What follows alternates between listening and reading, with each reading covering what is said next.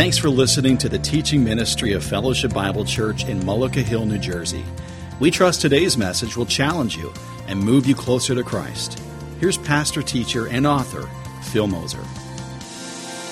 Well, Acts chapter 8 is our text this morning, so you stand with me for the reading of the word. And we will pick up the reading in Acts chapter 8, verse 26. And here is what we read. I'm going to need some help finding that. There we go. Uh, verse 26. Now an angel of the Lord said to Philip, Rise and go toward the south to the road that goes down from Jerusalem to Gaza. And this is a desert place. And he arose and went. And there was an Ethiopian, a eunuch, a court official of Candace, queen of the Ethiopians, who was in charge of all her treasure. And he had come to Jerusalem to worship and was returning, seated in his chariot, and he was reading the prophet Isaiah. And the Spirit said to Philip, Go over and join his chariot. So Philip ran to him and heard him reading Isaiah the prophet and asked, Do you understand what you are reading? And he said, How can I, unless someone guides me? And he invited Philip to come and sit with him. Now, the passage of the scripture that he was reading was this like a sheep, he was led to the slaughter, and like a lamb before its shearer is silent, so he opens not his mouth. In his humiliation, justice was denied him. Who can describe his generation? For his life is taken away from the earth.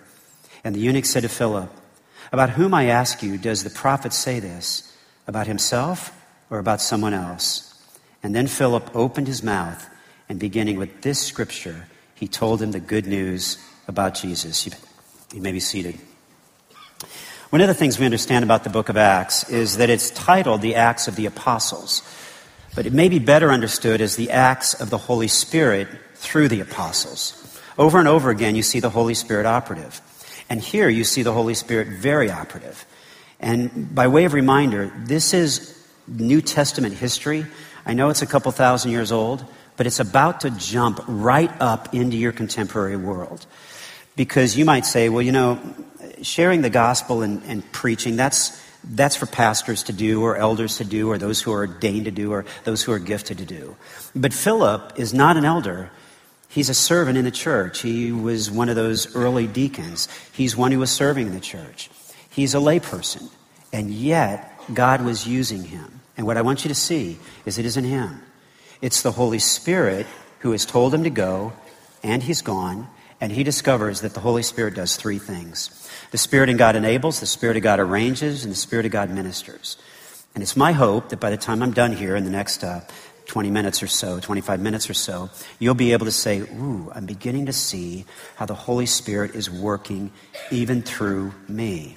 Here's the first one The Spirit of God enables us during our most difficult of times. Sometimes we think that just because things are going well, that must mean God's, God's blessing us.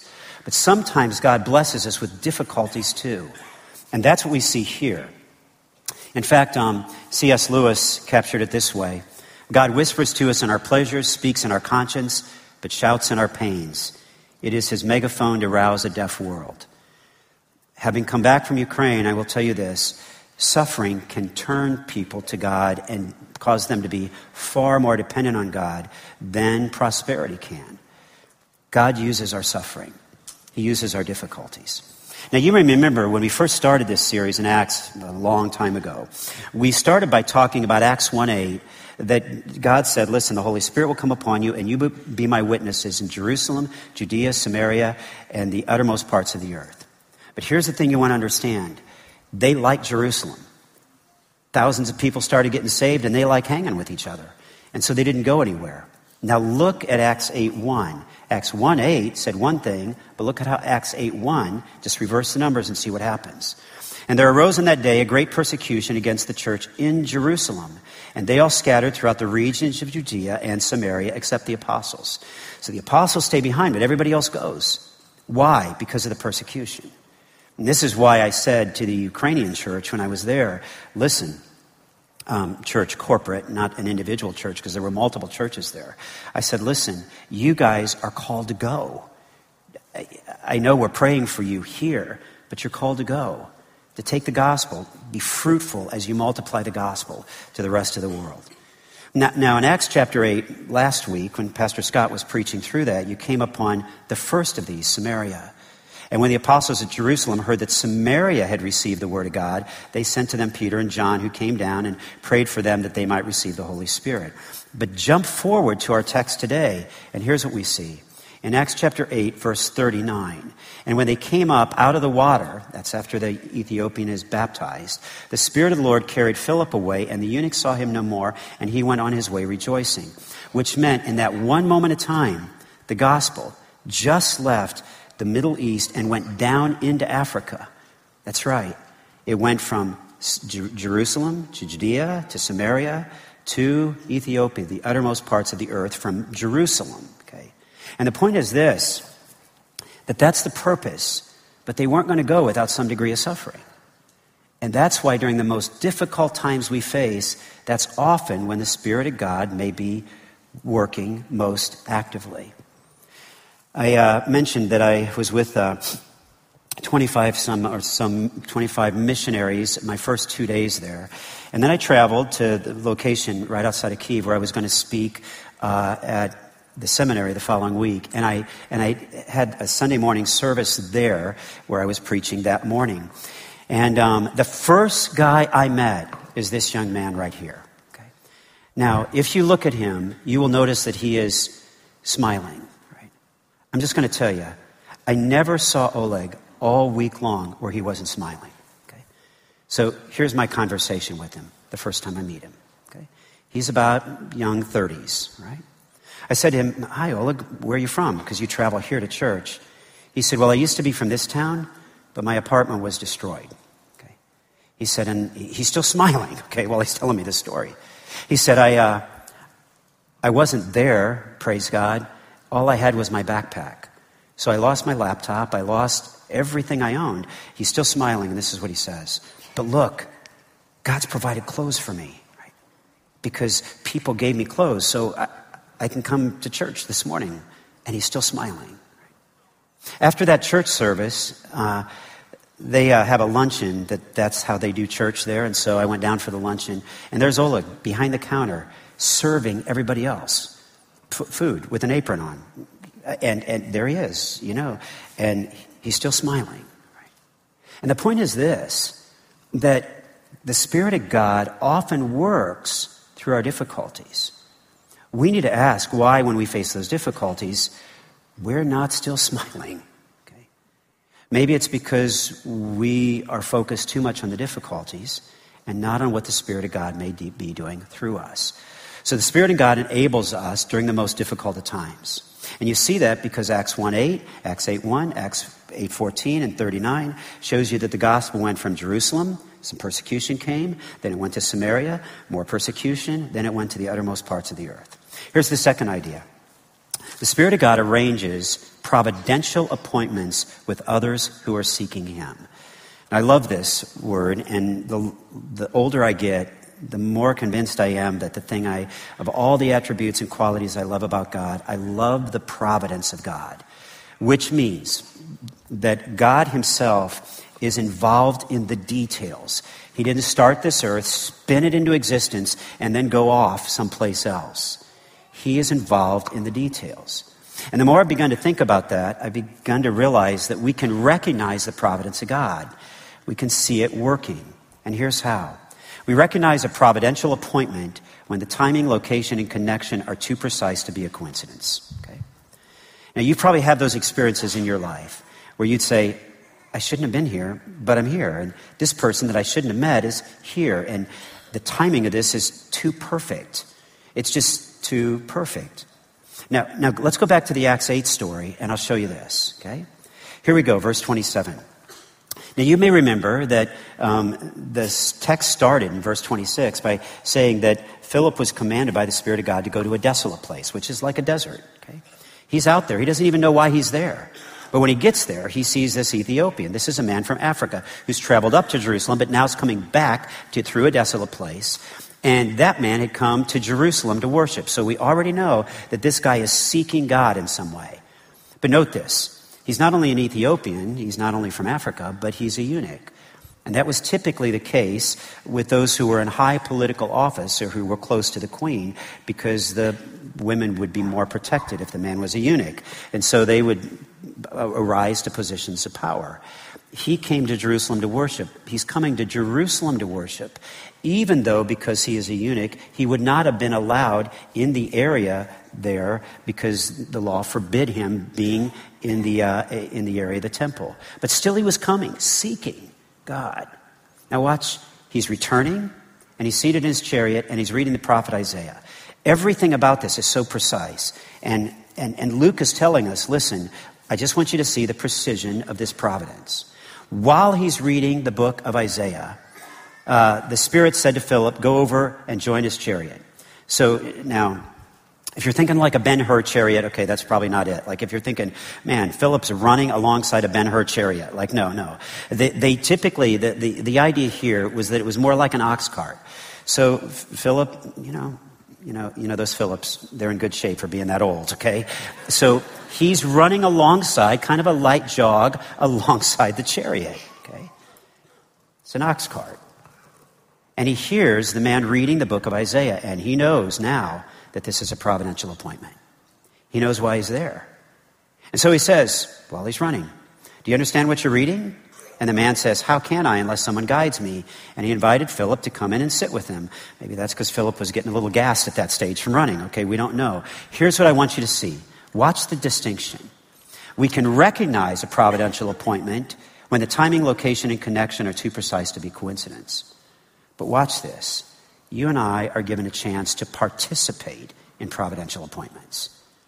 We participate in a providential appointment when we respond immediately to the Spirit's prompting without procrastination. Now, for just a moment, know that that means Philip said, The Spirit of God has asked me to do this. I'm going to go down there. I don't even know if there's anybody in this desolate place, but that's where I'm going to go. And can you imagine if, if he hadn't responded immediately? If he'd have waited a couple days, the Ethiopian would have been long gone. He goes at the precise time because he doesn't procrastinate.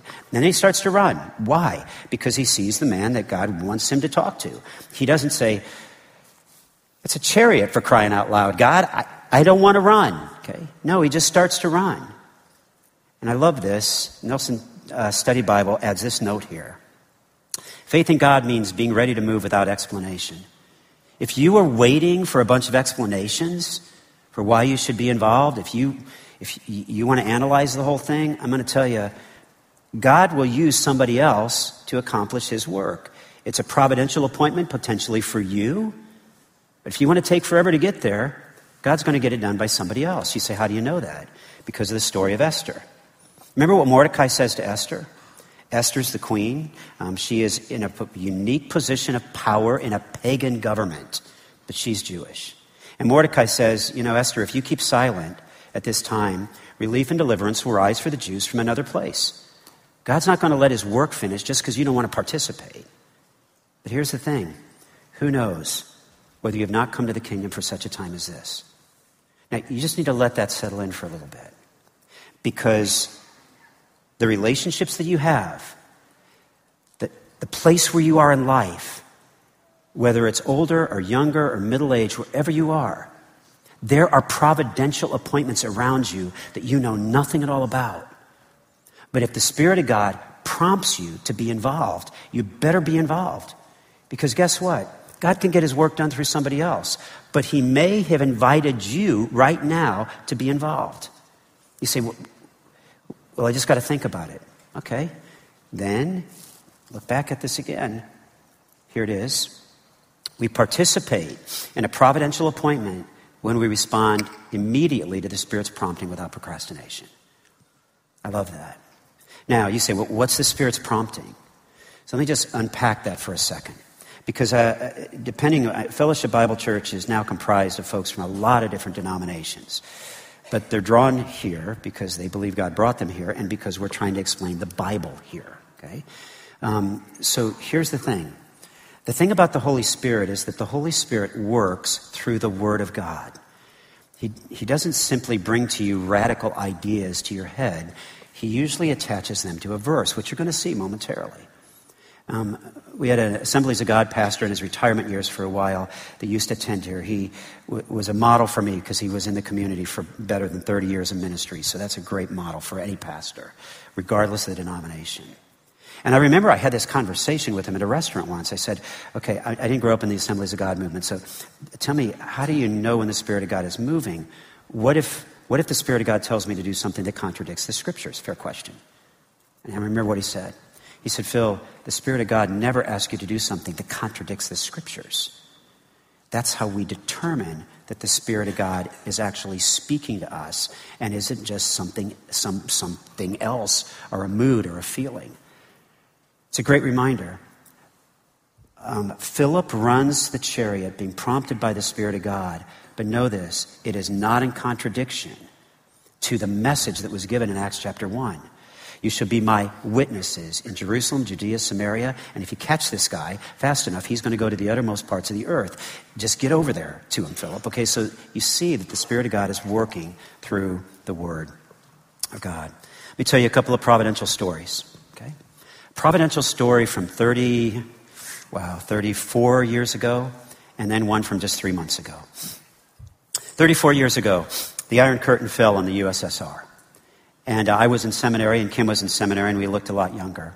And we were invited to the home of uh, the vice president then of the Master's College, Dr. Bob Provost, who later worked with Send International and the Slavic Gospel Association. And he had just been to Ukraine, and there were about five families that were invited to his home that night. This is 35 years ago, before some of you were ever even born. That's how old I am. Okay, so, so here's what happens. We go to that room, and that night, I can still remember walking in, seeing the staircase going up. We gather, and Bob tells us that with the Iron Curtain falling, the greatest opportunities for the gospel in the world are going to be in Russia and Ukraine. Okay? There's four families in that room, and Kim and I. All four of those families go to Ukraine. That's right. I remember laying in bed that night in California, staring at the ceiling with Kim, saying, man, like your dad thought California seminary was a long way from Indiana. Can you imagine what happens if when he comes for graduation, we tell him we're going to Russia? Okay, like, like he's probably going to say, you can go, Phil, if you want. okay? okay, the picture was that seems so far away. But these four families went. And Greg was one of those families that went. And Greg just faithfully serves, like faithfully serves. But it's through Greg that uh, back in 2004 and 2009, I was invited to go to Ukraine. I'd never written anything, I'd never published anything, but I was invited to go. And one of the coolest moments of my time there was when I walked into the seminary and I came to see the seminary professors one, two, three, four, the four guys in the back. Those were all students that I had when I was there in 2009. Like, how cool is that? Like, I remember thinking, wow, that was a really good investment of one week in 2009 that I had a chance to work with guys who are now pastors and professors training other pastors. And this young man down front, uh, uh, Bogdan, down front, he was my English translator for everything that I was writing, and he'd already turned two of the books because he speaks fluent Ukrainian and English. He'd already turned two of the books into the Ukrainian language because all of them had already been published into Russian. But now he's starting to put them in Ukraine, and he was so faithful that he would stay up pretty late and complete my PowerPoints, translate my PowerPoints for me, both for class as well as for the service. And I began to realize look, God provides those providential appointments. When God asks you to go, He's got it covered, right? He's got it covered. But that's not the only joy of being over there and providential appointments from 35 years ago. But the first two days that I was there, I spent time with this team. And Matthias is the guy opposite of me here uh, with the beard. And, and Matthias is probably in his 30s. You want to know something about Matthias? Matthias has been to this church, Fellowship Bible Church, but when he was about this tall. Because his father, for a time being, was a missionary over there, and his father was a missionary that Fellowship Bible Church supported. And so all of a sudden, I have a relationship with this kid that he's not a kid anymore, but he was this tall, right? And he showed me remarkable things in pictures. Began to tell me how when the attack first happened, Um, when the attack first happened, he, right outside their gates, he showed me pictures of where the, defense, the line of defense was right there. there were, he showed me the rockets, everything was pictures of that. He said it was all right here, Phil. He said there were 2,300 Russian vehicles that came down into a neighboring village. And uh, he said it was, it was only 10 kilometers from us, and it was explosions all the time. He said we just lived kind of in that. But he um, has, has dual citizenship, but he chose to stay and a minister there with his other Ukrainian brothers that are there. You, say, well, why is that providential? Because back in December, when, uh, when I happened to go up to a Bible college to speak at, on one night, Matthias was there when I was speaking there. And they were showing a documentary about Ukraine, and I went to see him afterwards just to reintroduce myself. And I said, Tell me what's happening over there. And, and uh, spoke to both he and his wife. And I said, Tell me what's happening over there. This is just like one of these providential moments. We're crossing, okay? It, it, we're crossing precisely at the right time, at the same day, time, and hour. Okay? And he said, Well, we were given 10,000 Christmas gifts to give away. Um, this is the beginning of December. 10,000 Christmas gifts to give away because they wanted some kind of musical program. So he said, Our team of 25 missionaries is putting together a musical program to start to minister in the churches where, where Ukrainian refugee kids are, displaced kids are. And I said, Wow, that's really cool. Um, some of you know I written last year, I wrote a children's book, a Ukrainian children's book, just for Ukrainians to share the gospel. So I, on a whim, just as just a whim, okay, I say to him, uh, Would you like 10,000 children's books to go along with those packages? And he says, Yeah, we'd love that. And then I remember thinking, I don't even know if I can get that. Right? I haven't asked the printer. I know I don't have any money for it. Like, I don't have anything, right? But guess what? God doesn't need your explanations to do what he wants to do. And so I came back and I said, Hey, Jason, can you call Poland and ask them, like, if they can get us 10,000 books? Um, and Jason said, Sure. Now, Jason's Jason with great faith. So Jason doesn't even ask me if we have the money because he knows we don't, okay? So, so anyhow, Jason says, let me call and see. And we had this older gentleman who faithfully drove those books across just a couple days before Christmas to get them into the hands of the Ukrainians in Kiev. And providentially, I call a friend in Chicago and say, listen, um, here's what's needed, this kind of money. He says, I'm in a hurry, Phil, I got to go. He hangs up on me. I think, well, that was, I mean, I hope I didn't offend him, right? And he calls me back a few days later. He says, You probably had no way of knowing this, but my wife and I were in the middle of selling our business, and we were in the middle of praying what we're supposed to do with some of this money when you called me. That's why I was in a hurry. I was trying to close the deal, right? And I said, Wow, that's amazing. He said, Just tell me what it is. We're going to write you a check for all the books. And I'm sitting there thinking, I'm just thinking I'm doing this stuff on a whim, right? Not so with God. God is providentially, perfectly arranging times and people and connections. That's how God works. And so I had the privilege when I was there of going to one of those groups of children and introducing them to the book. All of these kids are holding up their books. I'm sitting there thinking, like, God, this is, yeah, that's right. Now, just for a moment, know this. These are not Phil's stories.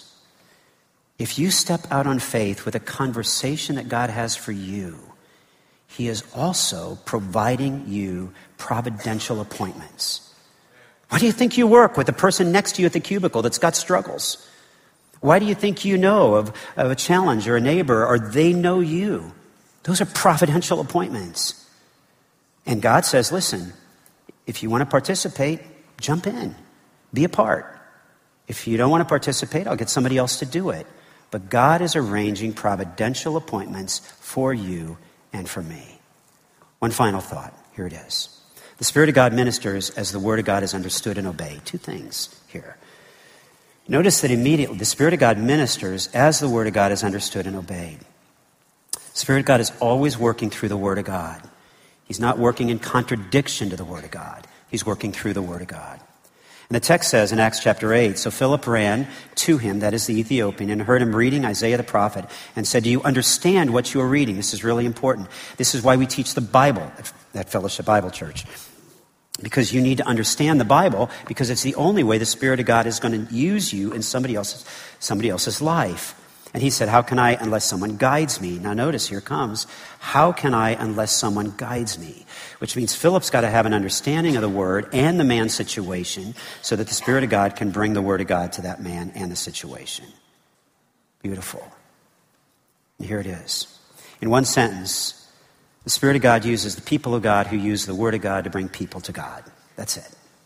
The Spirit of God uses the people of God to use the Word of God to bring people to God. You don't have to have all the answers when you start to talk to somebody about the Bible and they say, Well, what about this? And what about this? And what about this? Just train your lips to say, I don't know, but I'll be glad to find an answer. Okay? You can find the answers to their questions. You don't have to feel like you got to know all the answers at the very beginning. You say, well, yeah, but then they won't have any confidence in me if I got to go Google it, okay? Listen, everybody's got to Google it sooner or later, okay? And it shows that you're learning, that you haven't, you don't have all knowledge, but yet you're still learning. The Spirit of God uses the people of God who use the Word of God to bring people to God. Now, note this as well. The Ukrainian said, the, the Ukrainian, the Ethiopian says, wow, I've been away too long, okay? Verse 31. The Ethiopian says, How can I unless someone guides me? That's the first step, the first step to realizing you need a Savior. It's not having all the answers. No one ever came to Christ in arrogance, period. We can only approach in humility, recognizing our need. If you sit here today and you say, listen, Phil, this is a church of perfect people, okay, that's what they look like from the back of their heads, but that's not who they look like from the front, okay? Okay, because they're not perfect. We're not perfect. That's a church, of a bunch of people who know their Bibles. No, we're learning the Bible. Right? No one ever came to Christ in arrogance. We can only approach him in humility, recognizing our need. Now, for just a moment, here's the text. Here's where they are. Now, the passage of scripture that he was reading was this. Like a sheep, he was led to the slaughter, like a lamb before its shearers is silent, so he opens not his mouth. In his humiliation, justice was denied him. Who can describe his generation? For his life is taken away from the earth. Now, you read that and you immediately say, wow, that's got to be Jesus, right? But the Ethiopian had no understanding of that. He just says, who's the prophet speaking about? Now, for just a moment, appreciate the providence of this moment. And here it is. Then Philip opened his mouth, and beginning with this scripture, he told them the good news about Jesus. That's it. Take your Bibles and go back with me to Isaiah 53. That's the passage that the man was reading. Isaiah 53. And if you're new to your Bible, um, if you got it online or something, you'll find it easier. But um, if you're new to your Bible and you don't know where Isaiah is, just go to the table of contents. No shame in that. Look up uh, Isaiah and then find chapter 53. So we find that he's quoting this passage about verse 7. He was oppressed, he was afflicted, yet he opened not his mouth like a lamb that is led to slaughter. Now, I'm pretty convinced that what Philip did is Philip probably said, Hey, listen, just for a moment, I know you're reading, but I'm going to show you Jesus. Look at the verses in front and look at the verses after. Because here's what we read Verse 5 But he was pierced for our transgressions, he was crushed for our iniquities. Upon him was the chastisement that brought us peace, and with his wounds we are healed. And Philip, pretty easily from that point, can go ahead and preach Jesus to him. You know, he could say, Hey, just a few months ago, there was a man who was pierced for your transgressions, right here in Jerusalem on the cross. He died. And note this that if you go a little further and look at the verses after, it says down in verse 8, he was cut off out of the land of the living, that is, he died. He was stricken for the transgression of my people. Philip probably said, Listen, Jesus went through all of this for you. And he could have said, Listen, it just happened. This the prophet Isaiah was writing 700 years ago, but he was writing 700 years ago about an event that just happened a couple months ago. Here's the point. Then he goes on to say, verse 10 Yet it was the will of the Lord to crush him, he has put him to grief. He could have said, Hey, you know, the will of the Lord was the very thing that Jesus wanted to do. And that's why Jesus said um, in the garden, Jesus said in the garden, Not my will, but yours be done, because it was the Father's will to crush him. And if the Ethiopian said, Why? Philip could have answered, When his soul makes an offering for guilt, he shall see his offspring, he shall prolong his days, for the will of the Lord shall prosper in his hand. Peter, Philip could have said, Listen, I just want to tell you that Jesus died on the cross so that your iniquities and transgressions would be paid for. And if the Ethiopian said, Well, how's that even possible? He would have said, Listen, why did you go to Jerusalem? I went to Jerusalem because I want to be close to God, and I, and I know I've done things that have offended God. We all agree. But guess what? Jesus in Jerusalem died on the cross, and he had never sinned. That's why his perfect death can pay the penalty for your death and your sin because Jesus died in our place. Peter, Philip begins to preach Jesus to him in the moment. It's providential. And it's also all about Jesus. The thing is, is that same message works today. And you are given a chance today to take that message to the people who are all around you. How do you not know that you are God's appointment? You are the person of God who, but the Spirit of God is using the, to use the Word of God to reach more people for God. It's you sharing the gospel. Now, for a moment, just take those communion elements that are in front of you. Just want you to take them out for a moment. And just remember that this is an incredible, incredible message that Christ died in the place of sinners. For he was wounded for our transgressions, he was bruised for our iniquities. Our transgressions, our iniquities. And you'd think with such an incredible, incredible message that there'd be no way we'd ever forget that. But Jesus said at the Last Supper that he was going to instill this for us because he knew we would forget. In fact, if you just peel the top off of that and pull the little wafer out of there, just take that for a moment. And just know that this text, just hear it. He was despised and rejected by men, a man of sorrows and acquainted with grief. And as one from whom men hide their faces, he was despised and we esteemed him not. Surely he has borne our griefs and carried our sorrows, yet we esteemed him stricken, smitten by God, and afflicted.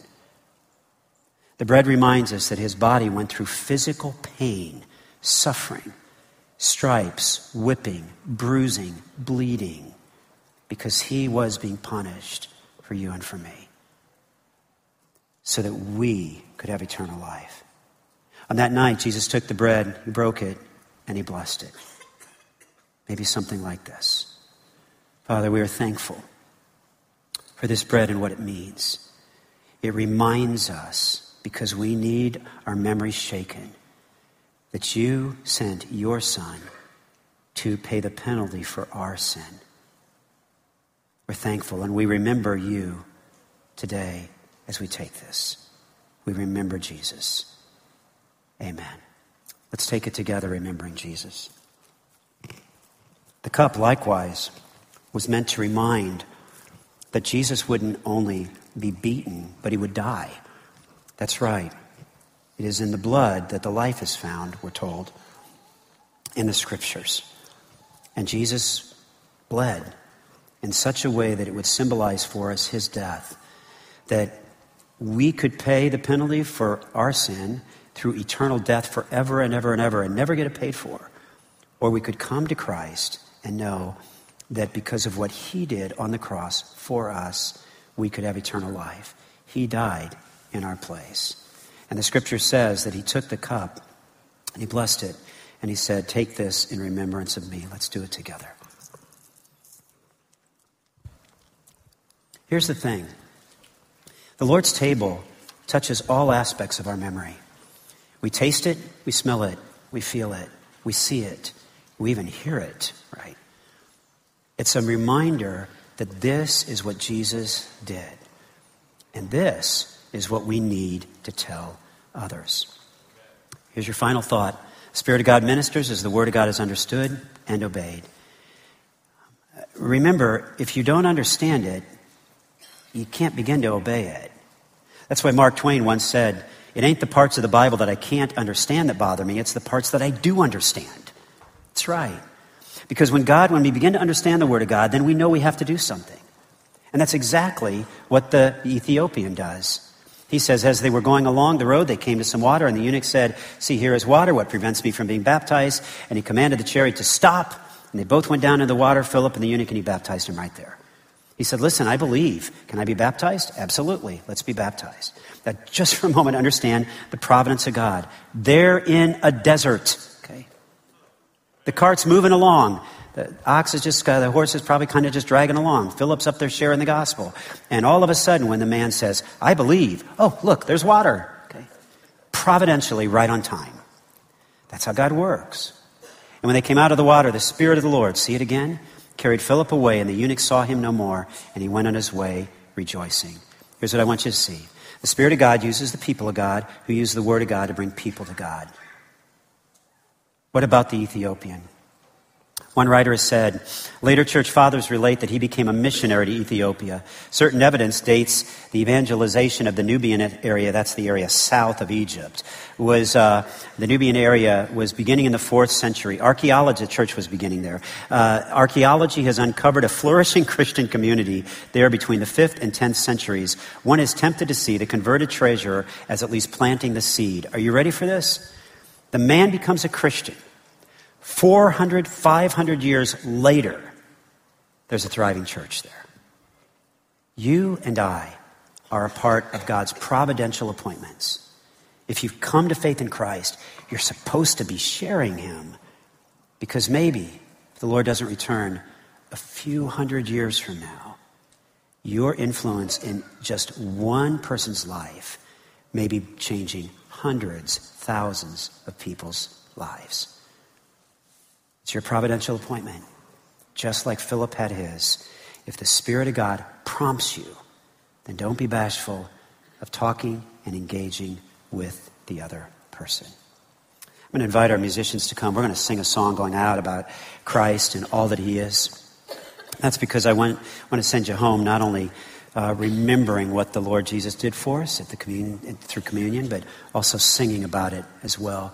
If you've never trusted Christ, it'd be a great moment to do that. The song itself is going to help you do that. It's going to remind you that it is only in Christ alone that we can be saved. So just bow your head right where you are and say, I'm giving up all the things I was trying to do. I just want to believe in Jesus. Turn from your sin, turn to Him. It's that simple because the Bible says, as many as believed in him, that is Jesus, to them gave he the power to become the children of God. For the rest of us that have Christians for a long time, we ought to wake up, okay? All around us are providential appointments. Don't miss them. Father, it's been a privilege to look to your word this morning, to be reminded of its power, to change us, to instruct us, to help us make connections with others, to talk about Jesus frequently with those around us so that those who don't know could come to faith in Christ. And those who do know could be encouraged to tell others. Help us sing with all of our hearts, Lord, because we recognize that it is through Christ alone that we. We trust you've been encouraged by today's lesson. For resources to help you move forward in Christ, we invite you to check out our website aboutfbc.org or our Facebook page, Fellowship Bible, Mullica Hill.